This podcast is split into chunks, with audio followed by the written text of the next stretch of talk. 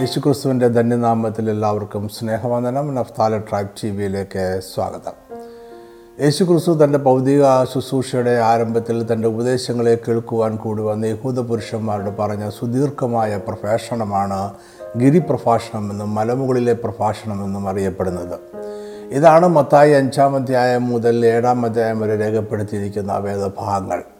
ഇത് യേശു പ്രഖ്യാപിക്കുന്ന ദൈവരാജ്യത്തിൻ്റെ പ്രമാണങ്ങളും മൂല്യവ്യവസ്ഥകളുമാണ്. ഇവിടെ ദൈവരാജ്യത്തിൻ്റെ സ്വഭാവവും അതിനെ കൈവശമാക്കുന്നവരുടെ പ്രത്യേകതകളുമാണ് വിവരിക്കപ്പെടുന്നത്. ഈ അധ്യായങ്ങളിൽ പറയുന്നെല്ലാം ദൈവരാജ്യത്തെക്കുറിച്ചാണ് യേശു സംസാരിച്ചത്, ഭൗതിക തലത്തിൽ നിവൃത്തിയാകുന്ന ഒരു രാജ്യത്തെക്കുറിച്ച് അല്ല. അവൻ പറഞ്ഞത് ഭാവിയിൽ കാലസമ്പൂർണ്ണതയിൽ നിവർത്തിക്കപ്പെടുവാനിരിക്കുന്ന ആത്മീയമായ ഒരു രാജ്യത്തെക്കുറിച്ചാണ്. ഇത് ഈ വേദഭാഗം മനസ്സിലാക്കുവാൻ വളരെ പ്രധാനമാണ്. ഗിരിപ്രഭാഷണം എങ്ങനെ രക്ഷിക്കപ്പെടാം എന്നതിൻ്റെ വിശദീകരണമല്ല, അത് രക്ഷിക്കപ്പെട്ട് ദൈവവുമായി ഒരു ആത്മീയ ബന്ധത്തിലായിക്കഴിഞ്ഞ ദൈവജനം എങ്ങനെ ഒരു വിശുദ്ധ ജീവിതം നയിക്കണം എന്നതിൻ്റെ മാർഗരേഖയാണ്.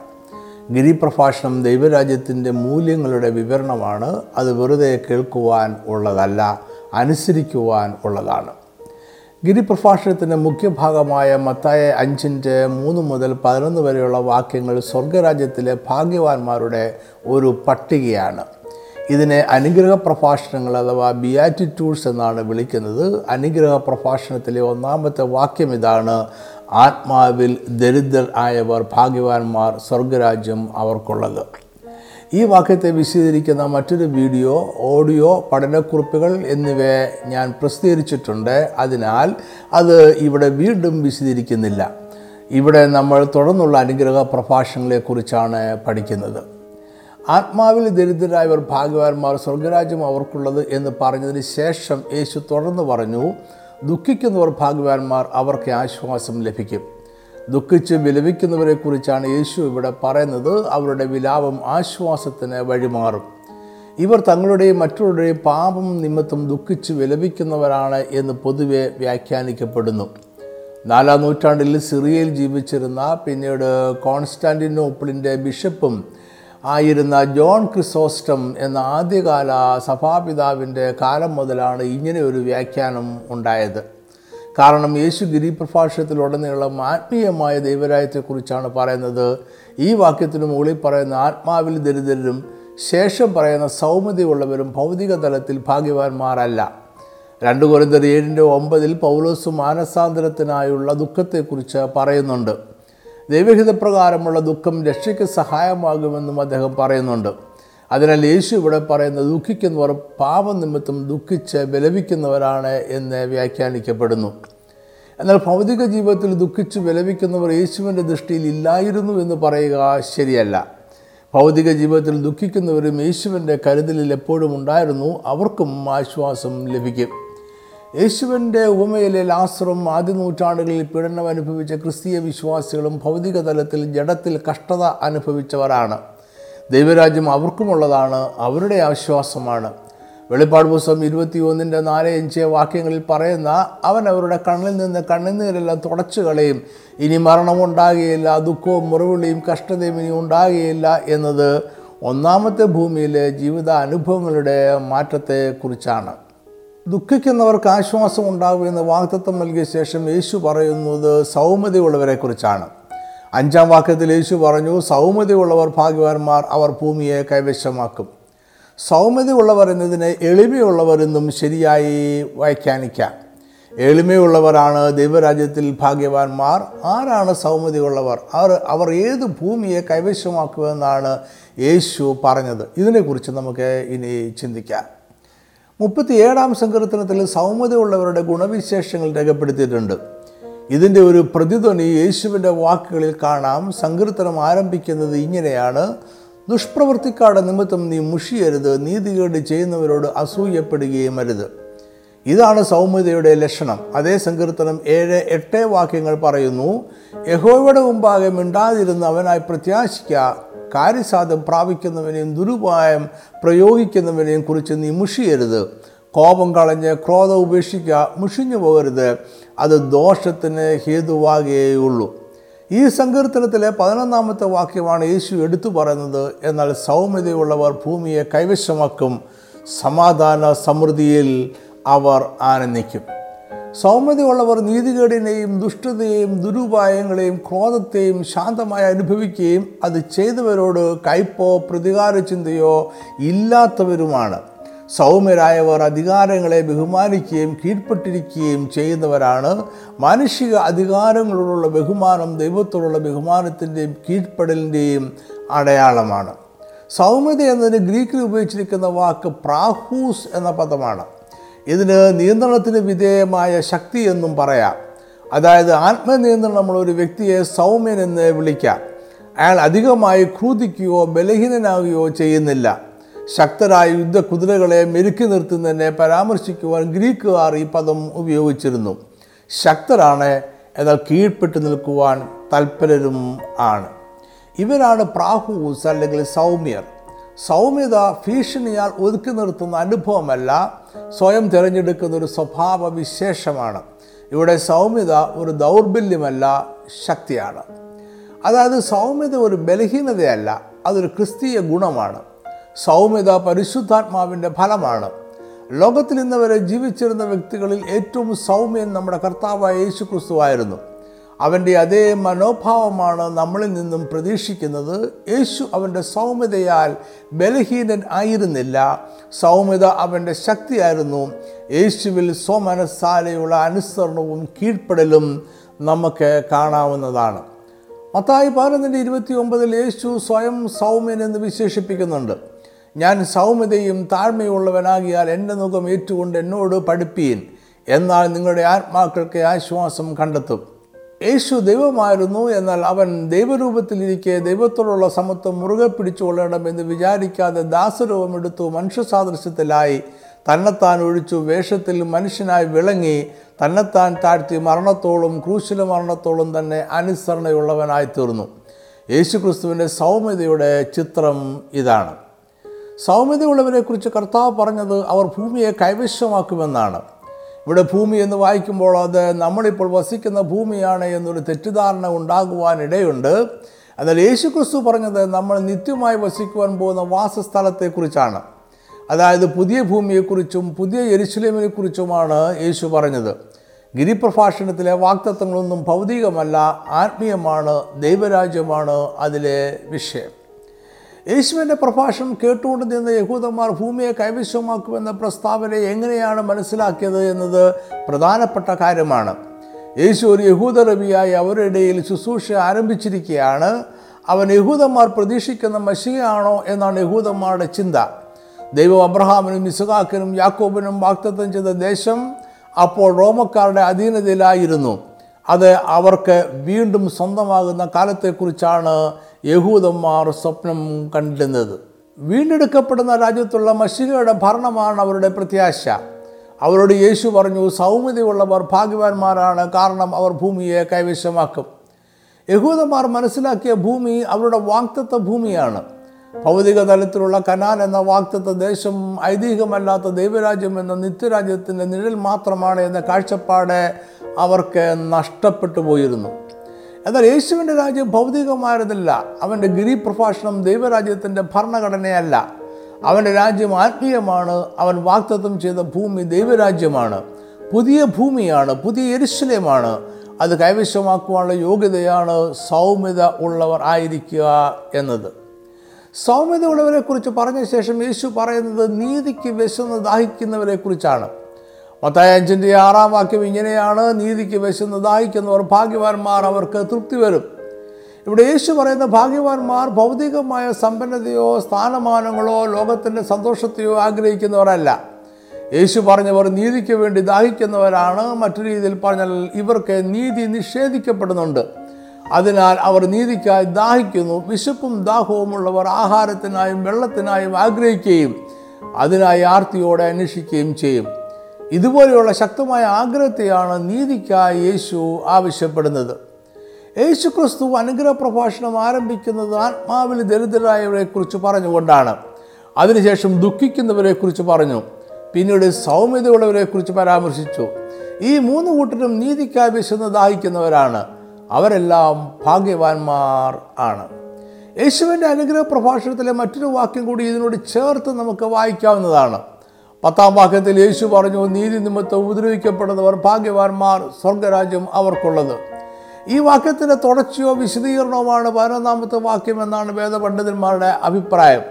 അതിനാൽ അതുകൂടെ നമ്മളിവിടെ ചേർത്ത് വായിക്കുന്നു, എൻ്റെ നിമിത്തം നിങ്ങളെ പഴിക്കുകയും ഉപദ്രവിക്കുകയും നിങ്ങളെക്കൊണ്ട് എല്ലാ തിന്മയും കളവായി പറയുകയും ചെയ്യുമ്പോൾ നിങ്ങൾ ഭാഗ്യവാന്മാർ. ഈ 3 വാക്യങ്ങൾ ചേർത്ത് വായിച്ചാൽ നമുക്കിങ്ങനെ പറയുവാൻ കഴിയും, നീതിക്കായി വിശന്ന് ദാഹിക്കുന്നവർ നീതി നിമിത്തം ഉപദ്രവിക്കപ്പെടുന്നവരായിരിക്കും. നമ്മളെപ്പോഴും നീതിക്കായി ദാഹിക്കുന്നവരും വിശക്കുന്നവരും ആയിരിക്കണം. ഈ ദാഹവും വിശപ്പും കാരണം നമ്മൾ ഈ ഭൂമിയിൽ ഉപദ്രവിക്കപ്പെട്ടേക്കാം. നമ്മൾ ദൈവരാജ്യത്തിൻ്റെ നീതിയാണ് അന്വേഷിക്കുന്നത് എന്നതിനാൽ അത് നിമിത്തം പഴിയും ഉപദ്രവവും തിന്മയും ഈ ഭൂമിയിൽ അനുഭവിക്കേണ്ടി വരും. അതായത് ലോകം നമ്മളെ എതിർക്കുവാൻ കാരണമായേക്കാവുന്ന നീതിക്കായാണ് നമ്മൾ ദാഹിച്ച് വിശക്കുന്നത്. യേശുവിൻ്റെ പ്രസംഗം കേട്ടുകൊണ്ടിരുന്ന യഹൂദന്മാരുടെ മാനസികാവസ്ഥയാണ് യേശു ഇവിടെ സ്പർശിക്കുന്നത്. റോമൻ സാമ്രാജ്യത്തിൻ്റെ കീഴിലായിരിക്കുന്നു എന്നത് തന്നെ അവർക്ക് നീതി നിഷേധമായിരുന്നു. യഹൂദദേശം ദൈവം അവർക്ക് വാഗ്ദത്തം ചെയ്ത സ്വന്തം ദേശമാണ്. അതിനെ വിദേശ രാജ്യങ്ങൾ ഭരിക്കുന്നത് തന്നെ നീതി നിഷേധമാണ്. അതിലുപരിയായി അവരുടെ സംസ്കാരത്തെയും മതവിശ്വാസത്തെയും ജീവിത രീതികളെയും എല്ലാം വിദേശ സാമ്രാജ്യങ്ങൾ ചില കാലങ്ങളായി മാറ്റുവാൻ ശ്രമിച്ചുകൊണ്ടിരിക്കുന്നു. അതിനാൽ അവർ നീതിക്കായി വിശന്ന് ദാഹിക്കുന്നവർ ആണ്. യേശു അവർക്ക് ഉറപ്പ് നൽകുന്നു, അവർക്ക് തൃപ്തി വരും. എന്നാൽ യേശുവിൻ്റെ വാഗ്ദത്തങ്ങൾക്ക് എപ്പോഴും ആത്മീയ നിവൃത്തിയാണുള്ളത്. അത് റോമക്കാരുടെ അനീതിക്കെതിരെയുള്ള വാക്കുകളല്ല, ലോകത്തിൻ്റെ അനീതിക്കെതിരെയുള്ള ദൈവരാജ്യത്തിൻ്റെ നീതിയാണ്. യേശു നൽകുന്ന നീതി ദൈവരാജ്യത്തിൽ മാത്രം ലഭിക്കുന്ന നീതിയാണ്. അത് ദൈവരാജ്യം കൈവശമാക്കുന്നവർക്ക് മാത്രം അനുഭവിക്കുവാൻ കഴിയുന്ന നീതിയാണ്. അതിനാൽ യേശു പറഞ്ഞ വാക്കുകളുടെ പൊരുൾ അറിയാൻ അവൻ്റെ തന്നെ വാക്കുകളെ പിന്തുടരേണ്ടതുണ്ട്. നീതി എന്ന വാക്ക് മത്തായിയുടെ സുവിശേഷത്തിൽ 7 പ്രാവശ്യം നമ്മൾ കാണുന്നു. അതിൽ 5 പ്രാവശ്യവും ഗിരിപ്രഭാഷണത്തിലാണ് കാണുന്നത്. എന്നാൽ മറ്റ് സുവിശേഷങ്ങളിൽ ഈ വാക്ക് ഓരോ പ്രാവശ്യമേ കാണുന്നുള്ളൂ. ഈ വാക്ക് യേശു ഉപയോഗിച്ചത് ഭൗതിക മണ്ഡലത്തിൽ നമ്മൾ ആഗ്രഹിക്കുന്ന നീതിയെക്കുറിച്ചല്ല, ദൈവരാജ്യത്തിലെ നീതിയെക്കുറിച്ചാണ്. ഈ വാക്ക് ഗിരിപ്രഭാഷണത്തിൽ തന്നെ മറ്റ് 4 ഇടങ്ങളിൽ പറഞ്ഞിരിക്കുന്നതിൻ്റെ സാഹചര്യവും അർത്ഥവും നമുക്ക് നോക്കാം. ഗിരിപ്രഭാഷണത്തിൽ തന്നെ മത്തായി 5:20 യേശു നീതിയെക്കുറിച്ചൊരു പരാമർശം നടത്തുന്നുണ്ട്. യേശു പറയുന്നു, നിങ്ങളുടെ നീതി ശാസ്ത്രിമാരുടെയും പരീശന്മാരുടെയും നീതിയെ കവിയുന്നില്ല എങ്കിൽ നിങ്ങൾ സ്വർഗരാജ്യത്തിൽ കടക്കയില്ല എന്ന് ഞാൻ നിങ്ങളോട് പറയുന്നു. ഈ വാക്യത്തിന് ശേഷം എങ്ങനെയാണ് നമ്മുടെ നീതി അന്നത്തെ ശാസ്ത്രിമാരുടെയും പരീശന്മാരുടെയും നീതിയെ കവിയേണ്ടത് എന്ന് 6 ഉദാഹരണങ്ങളിലൂടെ യേശു വിശദീകരിക്കുന്നുണ്ട്. 21 മുതൽ 26 വരെയുള്ള വാക്യങ്ങൾ പറയുന്നു, സഹോദരനോട് കോപിക്കുന്നതും നിസ്സാര എന്നോ മൂഢ എന്ന് പറയുന്നതും കൊലപാതകത്തിന് തുല്യമാണ്. അങ്ങനെ ചെയ്യുന്നവർ ന്യായവിധിക്കും അഗ്നിനരകത്തിനും യോഗ്യരാകും. അതിനാൽ സഹോദരനോട് നമ്മളോട് വല്ല വിരോധവും ഉണ്ടെങ്കിൽ അവനോട് നിരപ്പ് പ്രാപിച്ചിട്ട് വേണം ദൈവത്തിന് വഴിപാട് കഴിക്കുവാൻ. 27 മുതൽ 30 വരെയുള്ള വാക്യങ്ങളിൽ വ്യഭിചാരത്തിനെതിരെ യേശു മുന്നറിയിപ്പ് നൽകുന്നു. അന്യസ്ത്രീയെ മോഹത്തോടെ നോക്കുന്നത് പോലും വ്യഭിചാരമായ ദൈവരാജ്യത്തിൽ കണക്കാക്കപ്പെടും എന്നും യേശു കൂട്ടിച്ചേർത്തു. 31-32 വാക്യങ്ങളിൽ യേശു വിവാഹമെന്ന ഉടമ്പടിയെക്കുറിച്ചാണ് പറയുന്നത്. മോശ വിവാഹമോചനത്തെ അനുവദിച്ചുവെന്ന സാങ്കേതികത്വം കാരണമാക്കി വിവാഹ ബന്ധത്തെ ഉപേക്ഷിക്കരുത്. ഉടമ്പടികളെ പാലിക്കുന്നതായിരിക്കണം നമ്മുടെ രീതി. വിവാഹത്തെ ഒഴിയുവാൻ പാടില്ലാത്ത ഉടമ്പടിയായി കരുതാത്ത ആരുമായും ബന്ധത്തിൽ ഏർപ്പെടരുത് എന്നാണ് യേശു ഉപദേശിച്ചത്. 33 മുതൽ 37 വരെയുള്ള വാക്യങ്ങളിൽ കള്ളസത്യം ചെയ്യരുത് എന്നും സത്യം ചെയ്താൽ അത് നിവർത്തിക്കണമെന്നും അതിനാൽ സത്യം ചെയ്യാതെ ഇരിക്കുന്നതാണ് കൂടുതൽ അഭികാമ്യം എന്നും യേശു ഉപദേശിക്കുന്നു. നിങ്ങളുടെ വാക്ക് ഉവ്വ് ഉവ്വ് എന്നും ഇല്ല ഇല്ല എന്നും ആയിരിക്കട്ടെ, ഇതിലധികമായത് ദുഷ്ടനിൽ നിന്ന് വരുന്നു. ഇതാണ് യേശുവിൻ്റെ നീതി. ന്യായപ്രമാണത്തിലെ കണ്ണിന് പകരം കണ്ണും പല്ലിന് പകരം പല്ലും എന്ന നീതിയെ യേശു ഉപേക്ഷിക്കുന്നതായി നമ്മൾ 38 മുതൽ 42 വരെയുള്ള വാക്യങ്ങളിൽ വായിക്കുന്നു. ഇതിന് പകരമായി ദുഷ്ടനോട് എതിർക്കരുത്, നിന്റെ വലത്തെ ചകിട്ടത്തടിക്കുന്നവന് മറ്റേതും തിരിച്ചു കാണിക്കുക എന്ന പുതിയ നീതിബോധം യേശു അവതരിപ്പിക്കുന്നു. ഈ ഭാഗത്തെ അവസാനത്തെ ഉപദേശം നമ്മുടെ കൂട്ടുകാരനെ മാത്രമല്ല ശത്രുക്കളെയും സ്നേഹിക്കേണ്ടതാകുന്നു എന്ന ഉപദേശമാണ്. യേശു പറഞ്ഞു, നിങ്ങളെ ഉപദ്രവിക്കുന്നവർക്ക് വേണ്ടി പ്രാർത്ഥിപ്പീൻ. 48-ാം വാക്യത്തിൽ യേശു പറഞ്ഞു നിർത്തുന്നത് ഇങ്ങനെയാണ്, ആകയാൽ നിങ്ങളുടെ സ്വർഗീയ പിതാവ് സൽഗുണപൂർണൻ ആയിരിക്കുന്നത് പോലെ നിങ്ങളും സൽഗുണപൂർണരാകുവീൻ. ഇതാണ് യേശു പഠിപ്പിച്ച നീതി. ഇത് ശാസ്ത്രിമാരുടെയും പരീശന്മാരുടെയും നീതിബോധത്തെ കവിയുന്നതാണ്. ഇതാണ് പുതിയ നീതി വ്യവസ്ഥ. യേശു ക്ഷണിക്കുന്നത് ഈ ലോകത്തിലെ നീതിയിലേക്കല്ല, സ്വർഗീയമായ നീതി പ്രാപിക്കുവാനാണ് അവൻ നമ്മളെ വിളിക്കുന്നത്. മറ്റൊരു ലോകത്തിലേക്ക്, ദൈവരാജ്യത്തിലേക്കാണ് അവൻ നമ്മളെ വിളിക്കുന്നത്. നീതിക്കായി ദാഹിക്കുകയും വിശക്കുകയും ചെയ്യുമ്പോൾ നമ്മൾ നോക്കുന്നത് ദൈവത്തിങ്കിലേക്കാണ്. മത്തായി 6:1 വീണ്ടും യേശുക്രിസ്തു നീതിയെക്കുറിച്ച് പറയുന്നു, മനുഷ്യർ കാണേണ്ടതിന് നിങ്ങളുടെ നീതിയെ അവരുടെ മുമ്പിൽ ചെയ്യാതിരിപ്പാൻ സൂക്ഷിപ്പീൻ, അല്ലാഞ്ഞാൽ സ്വർഗത്തിലുള്ള നിങ്ങളുടെ പിതാവിൻ്റെ പക്കൽ നിങ്ങൾക്ക് പ്രതിഫലം ഇല്ല. പരീശന്മാർ തങ്ങളുടെ ഭക്തി പരസ്യമായി പ്രകടിപ്പിക്കുന്നതിൽ അതീവ തൽപരരായിരുന്നു. പാപികളായ മറ്റുള്ളവരെ പോലെ അല്ല തങ്ങൾ എന്നതായിരുന്നു അവരുടെ മനോഭാവം. അവരുടെ വസ്ത്രധാരണത്തിലും അവർ സാധുക്കളെ സഹായിക്കുന്ന രീതിയിലും ദൈവാലയത്തിൽ ദാനങ്ങളെ നൽകുന്നതിലുമെല്ലാം അവരുടെ ഈ മനോഭാവം തെളിഞ്ഞു നിന്നു. മറ്റുള്ളവരുടെ പ്രശംസയ്ക്കായി അവർ ഇതെല്ലാം പരസ്യമായി ചെയ്തുകൊണ്ടിരുന്നു. ഇതിലെല്ലാം ദൈവം പ്രതിഫലം നൽകുമെന്ന് അവർ വിശ്വസിച്ചു. എന്നാൽ ഇതിനെ യേശു തള്ളിപ്പറഞ്ഞു. മനുഷ്യരുടെ പ്രശംസ ലഭിച്ച പരീശന്മാർക്ക് ദൈവത്തിൻ്റെ പ്രതിഫലം ലഭിക്കുകയില്ല എന്ന് തന്നെ യേശു പറഞ്ഞു. അതിനാൽ അവൻ ജനത്തെ ഉപദേശിച്ചു, നിങ്ങൾ രഹസ്യത്തിൽ ദൈവഹിതമായവ പ്രവർത്തിക്കുക, എല്ലാ രഹസ്യങ്ങളും അറിയുന്ന ദൈവം നിങ്ങൾക്ക് പ്രതിഫലം നൽകും. യേശു ഗ്രീക്ക് പ്രഭാഷണത്തിൽ നീതി എന്ന വാക്ക് 5-ാമത്തെ പ്രാവശ്യം ഉപയോഗിക്കുന്നത് മത്തായി 6:33. അതിങ്ങനെയാണ് മുമ്പേ അവൻ്റെ രാജ്യവും നീതിയും അന്വേഷിപ്പീൻ, അതോടുകൂടി ഇതൊക്കെയും നിങ്ങൾക്ക് കിട്ടും. ദൈവരാജ്യത്തിൻ്റെ ഈ പ്രമാണം നമ്മളുടെ മുൻഗണനകളെ പുനർക്രമീകരിക്കേണ്ടതിനെ കുറിച്ചാണ്.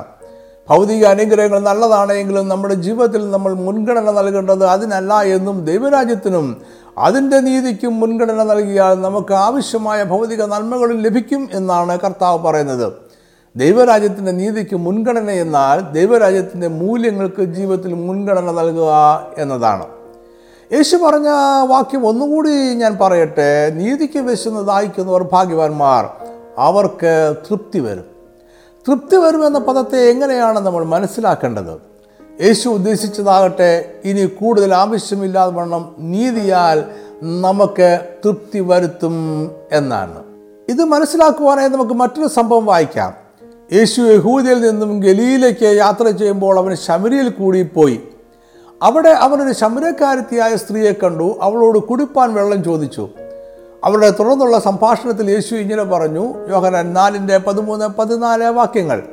യേശു അവളോട്, ഈ വെള്ളം കുടിക്കുന്നവനെല്ലാം പിന്നെയും ദാഹിക്കും. ഞാൻ കൊടുക്കുന്ന വെള്ളം കുടിക്കുന്നവന് ഒരു നാളും ദാഹിക്കുകയില്ല. ഞാൻ കൊടുക്കുന്ന വെള്ളം അവനിൽ നിത്യജീവങ്കിലേക്ക് പൊങ്ങി വരുന്ന നീരുറവയായി തീരും എന്ന് ഉത്തരം പറഞ്ഞു. യേശു പറഞ്ഞ ഈ വാക്കുകളുടെ ആത്മീയ മർമ്മം അപ്പോൾ ശമര്യ സ്ത്രീ മനസ്സിലാക്കിയില്ല. സ്ത്രീ അവനോട്, യജമാനനെ, എനിക്ക് ദാഹിക്കാതെയും ഞാൻ കോരുവാൻ ഇവിടത്തോളം വരാതെയും ഇരിക്കേണ്ടതിന് ആ വെള്ളം എനിക്ക് തരണം എന്ന് പറഞ്ഞു. യേശു പറഞ്ഞതിൻ്റെ പ്രാഥമികമായ അർത്ഥം ഈ സ്ത്രീ മനസ്സിലാക്കിയത് ഇങ്ങനെയാണ്: അവൾ വെള്ളം കോരുവാൻ വന്ന യാക്കോബിൻ്റെ ഉറവയിലെ വെള്ളം കുടിക്കുന്നവന് വീണ്ടും ദാഹിക്കും. അവർ വീണ്ടും വെള്ളം കോരുവാൻ ഇവിടേക്ക് വരേണ്ടി വരും. എന്നാൽ യേശു നൽകുന്ന വെള്ളം കുടിച്ചാൽ ഒരിക്കലും ദാഹിക്കുകയില്ല. അവൻ വീണ്ടും വെള്ളം കോരുവാൻ വരേണ്ടതില്ല. ഈ അനുഭവത്തെയാണ് തൃപ്തി എന്ന് പറയുന്നത്. യേശു പറഞ്ഞു, ഇപ്പോൾ നീതിക്കായി വിശന്ന് ദാഹിക്കുന്നവർക്ക് ദൈവരാജ്യത്തിൽ നീതി ലഭിക്കും. പിന്നീട് അവൻ ഒരിക്കലും അതിനായി വിശക്കുകയോ ദാഹിക്കുകയോ ഇല്ല. അവന് നീതിയാൽ തൃപ്തി ലഭിക്കും. ഇനി നമുക്ക് യേശു പറഞ്ഞ അനുഗ്രഹ പ്രഭാഷണത്തിലെ ശേഷിക്കുന്ന 3 വാക്യങ്ങൾ കൂടി നോക്കാം. 7-ാമത്തെ വാക്യത്തിൽ യേശു പറഞ്ഞു, കരുണയുള്ളവർ ഭാഗ്യവാന്മാർ, അവർക്ക് കരുണ ലഭിക്കും. മറ്റുള്ളവരോട് അവർക്ക് അർഹത ഇല്ല എങ്കിലും സ്നേഹത്തോടെയും കരുണയോടെയും പെരുമാറുമ്പോഴാണ് നമ്മൾ യഥാർത്ഥത്തിൽ കരുണയുള്ളവരാകുന്നത്. കരുണ അർഹത നോക്കാതെ മറ്റൊരാൾക്ക് നൽകുന്ന നന്മയാണ്. കരുണ നമ്മളെ സഹായിക്കുകയും നമ്മളോട് നല്ല ബന്ധത്തിലായിരിക്കും ചെയ്യുന്നവർക്കായി നമ്മൾ ചെയ്യുന്ന നന്മകൾ അല്ല. ഒന്നും പ്രതീക്ഷിക്കാതെ, യാതൊന്നും പ്രതീക്ഷിക്കുവാൻ സാധ്യതയില്ലാത്തയിടത്ത് നമ്മൾ ചെയ്യുന്ന നന്മകളാണ് കരുണ. യേശു അതാണ് നമ്മളോട് ചെയ്തത്. അവർ നമ്മളോട് കരുണ തോന്നി. പാപത്തിൻ്റെ കടുത്ത ശിക്ഷയിൽ നിത്യമായ നരകം അനുഭവിക്കേണ്ടത് നമ്മളോട് കരുണ തോന്നിയതിനാലാണ് അവൻ ദൈവത്തോടുള്ള സമത്വം മുറുകെ പിടിക്കാതെ മനുഷ്യനായി വന്ന് നമ്മളുടെ പാപവും അതിൻ്റെ ശിക്ഷയും ഏറ്റെടുത്ത് അതിനുള്ള പരിഹാരമായി സ്വയം മരിച്ചത്. നമുക്ക് ദൈവത്തിൽ നിന്നും കരുണ ലഭിച്ചതിനാൽ നമ്മൾ അധികം കരുണ അർഹതയില്ലാത്ത മറ്റു മനുഷ്യർക്ക് നൽകണം. ഇത് നമ്മോട് ദൈവം കാണിച്ച സ്നേഹത്തിൻ്റെയും കരുണയുടെയും പ്രതിഫലനമാണ്. കരുണയും നീതിയുമില്ലാത്ത പരീശന്മാരെ യേശുക്രിസ്തു നിങ്ങൾക്ക് അയ്യോ കഷ്ടമെന്നാണ് വിശേഷിപ്പിച്ചത്. മത്തായി 23:23 കപടഭക്തിക്കാരായ ശാസ്ത്രിമാരും പരീശന്മാരുമായുള്ളവരെ, നിങ്ങൾക്ക് ഹാ കഷ്ടം. നിങ്ങൾ തുളസി, ചതുകുപ്പ, ജീരകം ഇവയിൽ പതാരം കൊടുക്കുകയും ന്യായം, കരുണ, വിശ്വസ്തത ഇങ്ങനെ ന്യായപ്രമാണത്തിൽ കനമേറിയവ ത്യജിച്ചു കളയുകയും ചെയ്യുന്നു. ഇവിടെ ബാഹ്യമായ ന്യായപ്രമാണ പരിപാലനത്തിലെ പരീശന്മാരുടെ കപടഭക്തി ഹൃദയത്തിൽ നിന്നും പുറത്തേക്ക് വരുന്ന കരുണയ്ക്കെതിരായി നിൽക്കുന്നു. കരുണ പ്രകടനമല്ല, ഹൃദയത്തിൻ്റെ മാനസാന്തരത്തിൻ്റെ ഫലമാണ്. കരുണ നമ്മുടെ മതവിശ്വാസത്തെ മറ്റുള്ള മുമ്പിൽ പ്രകടിപ്പിക്കുവാനുള്ള പ്രവർത്തനമല്ല, അത് വീണ്ടും ജനനം പ്രാപിച്ചവൻ്റെ സ്വാഭാവികമായ പ്രതികരണമാണ്. യേശു കരുണയെ ന്യായപ്രമാണത്തിൽ കനമേറിയവ എന്നാണ് വിശേഷിപ്പിച്ചത്. ദൈവരാജ്യത്തിൽ അതിന് വളരെ പ്രാധാന്യമുണ്ട്. കരുണയുള്ളവർ ദൈവരാജ്യത്തിൽ ഭാഗ്യവാന്മാർ ആണ്. മത്തായി 5:8 ഹൃദയശുദ്ധിയുള്ളവരെ കുറിച്ചാണ്. ഹൃദയശുദ്ധിയുള്ളവർ ഭാഗ്യവാന്മാർ, അവർ ദൈവത്തെ കാണും. യേശുവിൻ്റെ പ്രഭാഷണം ശ്രദ്ധിച്ചവരിൽ യഹൂദ സദൂക്യരും ശാസ്ത്രിമാരും പരീശന്മാരും ഉണ്ടായിരുന്നു എന്നത് നമ്മളിവിടെ ഓർക്കണം. യേശുവിൻ്റെ ഈ വാക്യം ഹൃദയശുദ്ധിയുള്ളവരെ കുറിച്ചാണ്. അത് സദൂക്യരെയും ശാസ്ത്രിമാരെയും പരീശന്മാരെയും കുറിച്ചല്ല. ഇവർക്ക് ബാഹ്യമായ ആചാരങ്ങളാൽ ശുദ്ധി അവകാശപ്പെടാമായിരുന്നു. മത്തായി 23:25-26 യേശു പറയുന്നത് ഇങ്ങനെയാണ്: കപടഭക്തിക്കാരായ ശാസ്ത്രിമാരും പരീശന്മാരുമായുള്ളവരെ, നിങ്ങൾക്ക് ഹാ കഷ്ടം! നിങ്ങൾ കിണ്ടികിണ്ടങ്ങളുടെ പുറം വെടുപ്പാക്കുന്നു, അകത്തോ കവർച്ചയും അതിക്രമവും നിറഞ്ഞിരിക്കുന്നു. കുരുടനായ പരീശനെ കിണ്ടികിണ്ടങ്ങളുടെ പുറം വെടുപ്പാക്കുന്നതിന് മുമ്പേ അവയുടെ അകം വെടുപ്പാക്കുക. യേശു പറയുന്നത് ഹൃദയത്തിൻ്റെ ശുദ്ധിയെക്കുറിച്ചാണ്. മാത്രമല്ല, ബാഹ്യമായ ശരീരശുദ്ധി ഉള്ളവർക്കല്ല, ആന്തരികമായ ഹൃദയശുദ്ധി ഉള്ളവർക്കാണ് യേശു ദൈവരാജ്യം വാഗ്ദത്തം ചെയ്യുന്നത്. ബാഹ്യമായ പെരുമാറ്റത്തിലും ജീവിത രീതികളിലും നല്ലവരായ ഒരു സമൂഹത്തെ രൂപപ്പെടുത്തുക ആയിരുന്നില്ല യേശുവിൻ്റെ ഉദ്ദേശം. യേശു ഒരു സാമൂഹിക പരിഷ്കർത്താവോ വിപ്ലവകാരിയോ ആയിരുന്നില്ല. അവൻ ആഗ്രഹിച്ചതും ഉപദേശിച്ചതും ആന്തരികമായ സമ്പൂർണമായ മാനസാന്തരമാണ്. ഇത് ഭൗതികതയേക്കാൾ ഉപരിയായി ആത്മീയമായ ദൈവരാജ്യത്തിൽ ഊന്നിയുള്ള മാറ്റമാണ്. യേശു വന്നത് പാപികളായ മനുഷ്യരുടെ മാനസാന്തരത്തിനും രക്ഷയ്ക്കായിട്ടുമാണ്. യേശുവിൻ്റെ ദൈവരാജ്യം ആരും വ്യഭിചാരം ചെയ്യാത്തൊരു സമൂഹമല്ല. അത് സ്ത്രീയെ മോഹിക്കേണ്ടതിന് അവളെ നോക്കുന്നവനെല്ലാം ഹൃദയം കൊണ്ട് അവളോട് വ്യഭിചാരം ചെയ്തു പോയി എന്ന പ്രമാണപ്രകാരം വ്യഭിചാരം ചെയ്യാതെ ജീവിക്കുന്നവരുടെ രാജ്യമാണ്. അത് ഹൃദയത്തിൻ്റെ മാനസാന്തരമാണ്. യേശുവിൻ്റെ രാജ്യത്തിൽ വായിൽ നിന്ന് പുറപ്പെടുന്നതോ ഹൃദയത്തിൽ നിന്ന് വരുന്നു. അത് മനുഷ്യനെ അശുദ്ധമാക്കുന്നു. സങ്കീർത്തനം 24:3-4 ഹൃദയശുദ്ധി എന്താണ് എന്ന് നിർവചിക്കുവാൻ ദാവീദ് ശ്രമിക്കുന്നുണ്ട്. ദാവീദ് പറയുന്നു: യഹോവയുടെ പർവ്വതത്തിൽ ആർ കയറും? അവൻ്റെ വിശുദ്ധ സ്ഥലത്ത് ആർ നിൽക്കും? വെടുപ്പുള്ള കൈയും നിർമ്മല ഹൃദയമുള്ളവൻ, വ്യാജത്തിനു മനസ്സ് വയ്ക്കാതെയും കള്ളസത്യം ചെയ്യാതെയും ഇരിക്കുന്നവൻ. 6-ാം വാക്യത്തിൽ ഇവർ ആരായിരിക്കുമെന്ന് തുടർന്ന് ദാവീദ് പറയുന്നുണ്ട്: ഇതാകുന്നു അവനെ അന്വേഷിക്കുന്നവരുടെ തലമുറ, യാക്കോബിൻ്റെ ദൈവമേ തിരുമുഖം അന്വേഷിക്കുന്നവർ ഇവർ തന്നെ. ഹൃദയശുദ്ധിയുള്ളവർ ദൈവത്തെ അന്വേഷിക്കുന്ന തലമുറ ആയിരിക്കും. മത്തായി 5:9 സമാധാനം ഉണ്ടാക്കുന്നവരെ കുറിച്ചാണ്. വാക്യം ഇങ്ങനെയാണ്: സമാധാനം ഉണ്ടാക്കുന്നവർ ഭാഗ്യവാന്മാർ, അവർ ദൈവത്തിൻ്റെ പുത്രന്മാർ എന്ന് വിളിക്കപ്പെടും. ഇത് യേശുവിൻ്റെ പ്രത്യേകതയാണ്. അനുഗ്രഹ പ്രഭാഷണത്തിലെ ഓരോ വാക്യങ്ങളും രക്ഷയെയും ദൈവരാജ്യത്തെയും പുനർനിർവചിക്കുകയാണ്. എങ്ങനെ ദൈവത്തിൻ്റെ മക്കളാകാം എന്നല്ല യേശു പറയുന്നത്, ആരാണ് ദൈവത്തിൻ്റെ മക്കൾ എന്നാണ്. സമാധാനം സൃഷ്ടിക്കുന്നത് ശ്രേഷ്ഠമായ ഒരു പ്രവൃത്തിയായിട്ടാണ് യഹൂദന്മാർ കരുതിയിരുന്നത്. സമാധാനം എന്ന അർത്ഥത്തിൽ ശാലോം എന്ന പദമാണ് അവർ പരസ്പരം വന്ദനം ചെയ്യുവാൻ ഉപയോഗിച്ചിരുന്നത്. വന്ദനം സ്വീകരിക്കുന്ന വ്യക്തിക്ക് ദൈവത്തിൻ്റെ നീതിയും സമാധാനവും നന്മയും ഉണ്ടാകട്ടെ എന്നാണ് ഇത് അർത്ഥമാക്കുന്നത്. എന്നാൽ അന്നത്തെ രാഷ്ട്രീയ സാഹചര്യത്തിൽ യഹൂദന്മാർക്ക് ആവശ്യം സമാധാനമെന്ന് പറയുന്ന ഒരുവനെ ആയിരുന്നില്ല. അന്ന് റോമൻ സാമ്രാജ്യത്തിനെതിരെ കലാപങ്ങൾ പുകഞ്ഞുകൊണ്ടിരുന്ന ഒരു കാലമായിരുന്നു. ഗലീലയിൽ തീവ്ര കലാപ സ്വഭാവമുള്ളവർ യുദ്ധത്തിനായി ഒരുങ്ങുക ആയിരുന്നു. അപ്പോൾ അവർക്ക് ആവശ്യമായിരുന്നത് അവരുടെ വാഗ്ദത്ത ദേശത്തെ റോമക്കാരുടെ അധീനതയിൽ നിന്ന് മോചിപ്പിക്കുന്ന ഒരു രാഷ്ട്രീയ നേതാവിനെയാണ്. അതാണ് അവർ കാത്തിരിക്കുന്ന മശിഹ. യഹൂദന്മാർ പ്രതീക്ഷിച്ച മശിഹ യുദ്ധവീരനായ രാജാവാണ്. അവൻ റോമാക്കാരുടെ ആധിപത്യത്തെ തകർക്കുന്ന രാഷ്ട്രീയ നേതാവാണ്. ഈ സാഹചര്യം യേശുവിന് നല്ലതുപോലെ അറിയാമായിരുന്നുവെങ്കിലും യേശു യഹൂദന്മാരോട് പറഞ്ഞു, അവൻ പ്രസംഗിക്കുന്ന ദൈവരാജ്യം റോമൻ സാമ്രാജ്യത്തിനെതിരെ യുദ്ധം ചെയ്യുന്നവരുടേതല്ല, സമാധാനമുണ്ടാക്കുന്നവരുടേതാണ്. വീണ്ടും യഹൂദന്മാരുടെ പ്രതീക്ഷയിലുള്ള ദൈവരാജ്യവും യേശു പ്രസംഗിച്ച ദൈവരാജ്യവും രണ്ട് ധ്രുവങ്ങളിലേക്ക് അകലുകയാണ്. യേശു ഒരു രാഷ്ട്രീയ നവോത്ഥാനത്തെക്കുറിച്ച് സംസാരിച്ചില്ല. യേശു കലാപങ്ങളെക്കുറിച്ച് സംസാരിച്ചില്ല. അവൻ റോമൻ അധിനിവേശത്തെക്കുറിച്ചോ രാഷ്ട്രീയ ജീർണതകളെക്കുറിച്ചോ സംസാരിച്ചില്ല. ജനങ്ങൾ ചർച്ച ചെയ്തുകൊണ്ടിരുന്ന രാഷ്ട്രീയ വിഷയങ്ങളൊന്നും യേശു സംസാരിച്ചില്ല. അതിന് പകരമായ അന്നത്തെ യഹൂദ സമൂഹത്തെക്കുറിച്ച് സംസാരിച്ചു. അവരുടെ കപടഭക്തിയെയും ദുരുപദേശങ്ങളെയും കുറിച്ച് സംസാരിച്ചു. അവരുടെ ഇടയിൽ സ്നേഹമായും സമാധാനമായും ജീവിച്ചു. അതാണ് യഥാർത്ഥ ദൈവരാജ്യമെന്ന് പഠിപ്പിച്ചു. അന്നത്തെ യഹൂദ സമൂഹത്തെ ഞെട്ടിച്ച, അതീവ ദുഃഖത്തിലാഴ്ത്തിയ ഒരു സംഭവം അവർ യേശുവിനോട് പറയുന്നത് നമ്മൾ ലൂക്കോസ് 13:1-3 വരെയുള്ള വാക്യങ്ങളിൽ വായിക്കുന്നു. അർക്കിലസ് എന്ന റോമൻ സൈന്യാധിപന്റെ നേതൃത്വത്തിൽ പീലാത്തോസ് യഹൂദ ദൈവാലയത്തിലേക്ക് പടയാളികളെ അയച്ചു.